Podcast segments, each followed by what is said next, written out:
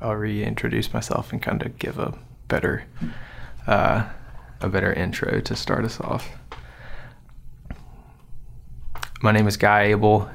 I first came to Redeemer a couple years ago and um, joined the church just two weeks ago now. I moved to Birmingham um, three years ago um, for graduate school and finished up training as a physician assistant um, recently and am looking forward to practicing as a medical provider.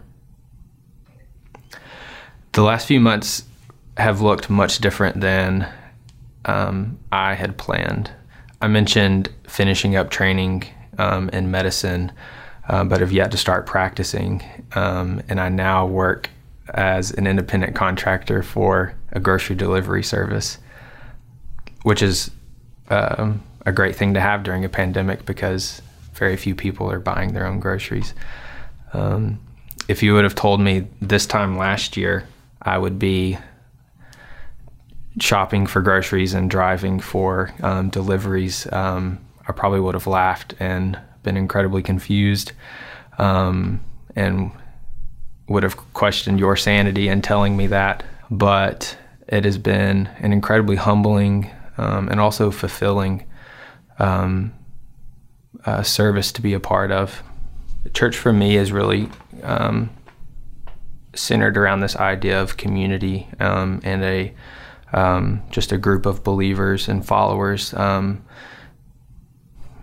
in a house in one house um, and obviously that changed when when we were met with COVID and the inability to to meet in our church home. I felt myself just longing to be around um, church family.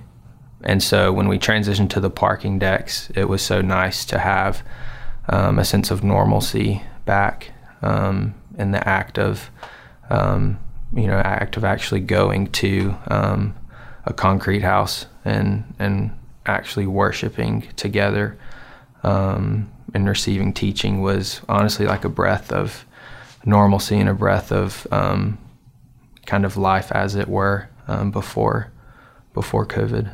Mm-hmm. The Lord is just reminding me of His sovereignty and His um, His ultimate hand over all of us, um, whether that be for um, health as we go out and try to safely um, live our day to day lives. And I, f- I feel his guiding hand in um, the the agenda um, he has for my own life and advancing in my profession. Um, and I feel his hand just um, kind of nurturing the the small bits of community that we are able to experience during this time. Um, yeah. I I definitely feel um, throughout all of this, I feel the Lord um, refining me and, and just reminding me um, kind of, of of the brevity of it all, how this earth isn't our home, and um, we do live in a broken world. And I guess I guess it's been more. It feels more heavy because when um,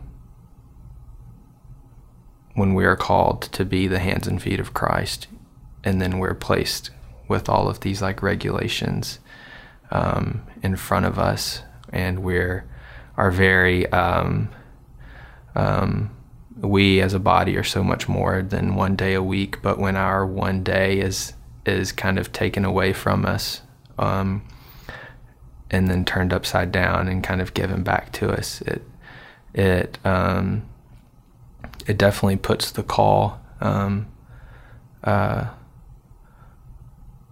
on the individual to um, to dive into scripture and to spend time in prayer. Um, I think we need it now more than ever. And even though our our time here on earth is so brief and um, our life is but a vapor, um, and we're just sojourners passing passing through. Um, the Lord still reigns in this just small um, bit of time, and because of that, we should, um, you know, praise Him in times of sorrows when um, our world is facing a pandemic and um, and we're met with, with times of of of grief through that and in the midst of that grief met with the sorrow of of social injustices um, and in every bit of our stories um, are affected in in deep and in, in, personal ways. It's in these moments that um, um, I think we should we should be filled with hope because um, even now, amidst all of that, um, the Lord still reigns, and um, the Lord knew um, at creation that we would be facing all of these things. Um, and in that realization, I'm reminded of of our um, just nurturing Father, and um, yes, this side of heaven, we will we will be faced when in with times when we don't have the answer. I think we're each called to to trust, um, to trust in our placement in the kingdom, um, and to to trust that um, that the Lord's um, sovereign hand is is over us all.